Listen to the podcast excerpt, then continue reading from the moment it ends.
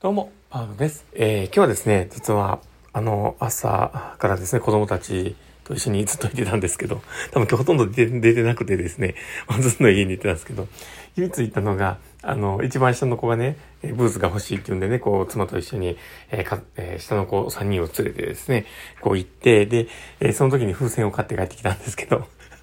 あの、風船ってすげえコスパいいなと思ったんですけど、あの、風船をね、こう膨らまして、まあ、ある種あれもね、膨らませるだけで、ちょっとお父ちゃんすげえになるわけですよ。おーっていうね、あ、膨らませたみたいな。で、プラスアルファそれをね、膨らませていっぱい作って、そこにね、こう、絵なんか描こうもんならね、超リスペクトですよ。まあ、こんな感じでですね、あ、ちょっとこうね、楽しい時間を過ごしたかなと思うんですけど、で、それがね、あの、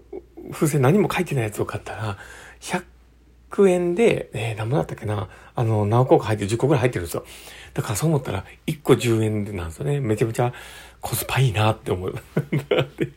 でもそれで、ね、ちょっと楽しんで、えー、まあ過ごしてはいたんですけど、えー、まあ今からですね、少し、えー、放送の方入れていこうかなと思っております。え、最後までお付き合いいただけると嬉しいです。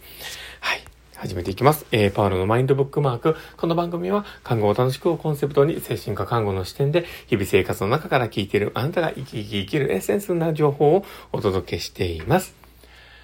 ということで、えー、今日も始めていきます。皆さんどうお過ごしでしょうか、えー、今日はどんな話をしようかなというところなんですけど、今日は、えー、楽観的に感じる言葉をもっと使った方がいいっていう話をしようかなと思っています。で、本題に入る前にですね、え研修会のお知らせをさせてください。え私の事業者化するオンライン研修会があります。で、え今回はですね、場面別スキルということで、まずここスキルってシリーズをやっているんですけど、その分が、えーリンクが上がっておりますので、もしよければ、えー、クリックしてみてください。えー、頑張ってね、こう今回はあの看護計画の話を多分ね、してくれると思います。なので、えー、もしよければご参加いただけたら嬉しいです。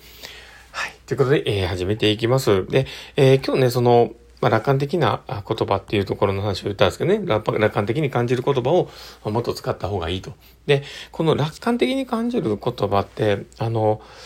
例えば、えー、大丈夫大丈夫とか、あとはまあ、まあ言ってもあの、ね、あの、命までは取られへんからとか、そういうね、あの、まあ、な、んとかないって、とかっていう、こういうね、楽観的なタイプの言葉なんですけど、で、えっと、大体ね、そういうのをこう言わなければいけないシチュエーションっていうのは、まあ、例えばスタッフとかがね、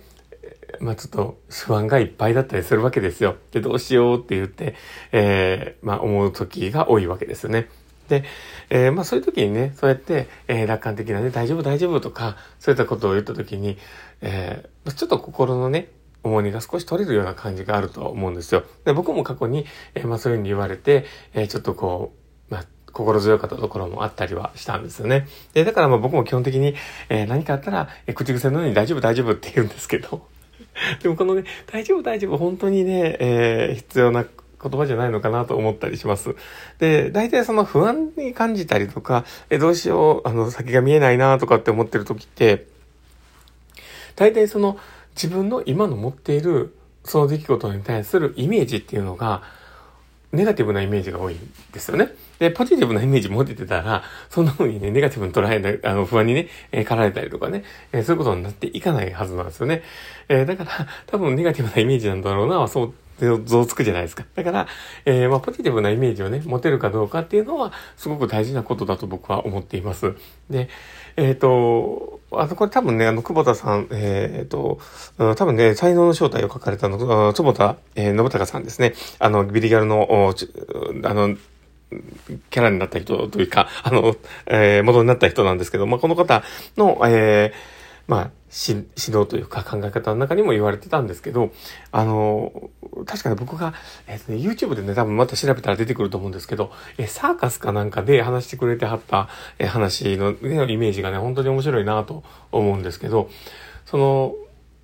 えっ、とね、えー、この会場にその30センチの幅を線を引いて、その上ああの歩いてくださいって言ったら、大体みんな歩けると。で、ただ、あの、その写真で見せてあったんですけど、えー、多分アメリカとか、そのヨーロッパのどこか僕わかんないですけど、その高い高層ビルの上のところに、えー、同じような30センチの幅の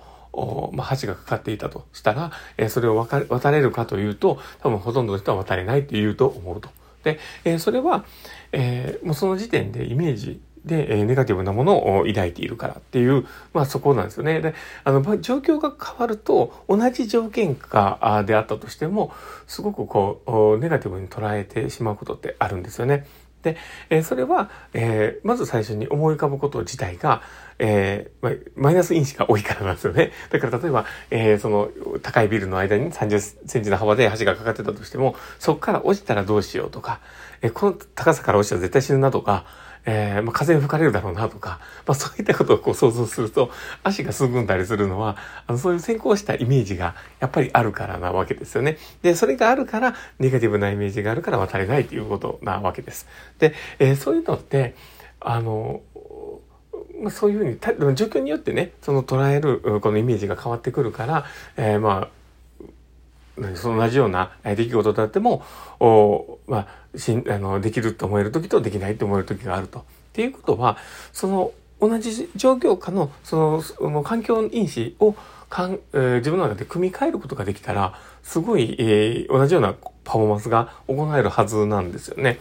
で、そのイメージをね、こう切り替えるっていうところで言うと、さっき言ったような、あの、こう、大丈夫、大丈夫というような、えー、メッセージだったりとか、えー、えー、まあ、年中まで取られへんよとかっていうね、こう楽観的な、えー、そういうね、こう、言葉を使うっていうところは、それをすごく和らげてくれて、自然とこう、えー、その周りをね、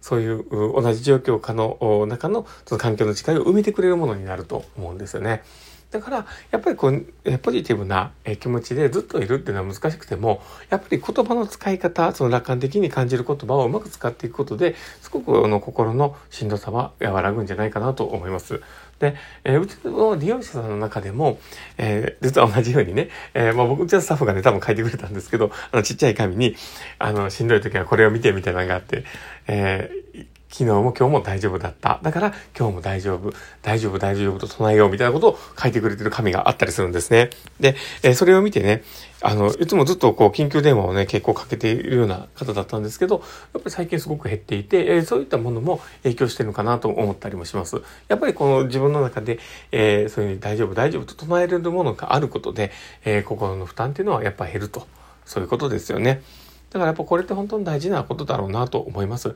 えー、もうもうこの自分の気持ちの持ち方だったりとか、えー、使う言葉によって、えー、この先に不安に感じるようなことでも、自分の中のイメージが少し変わって不安が、えー、ましになってくると。まあ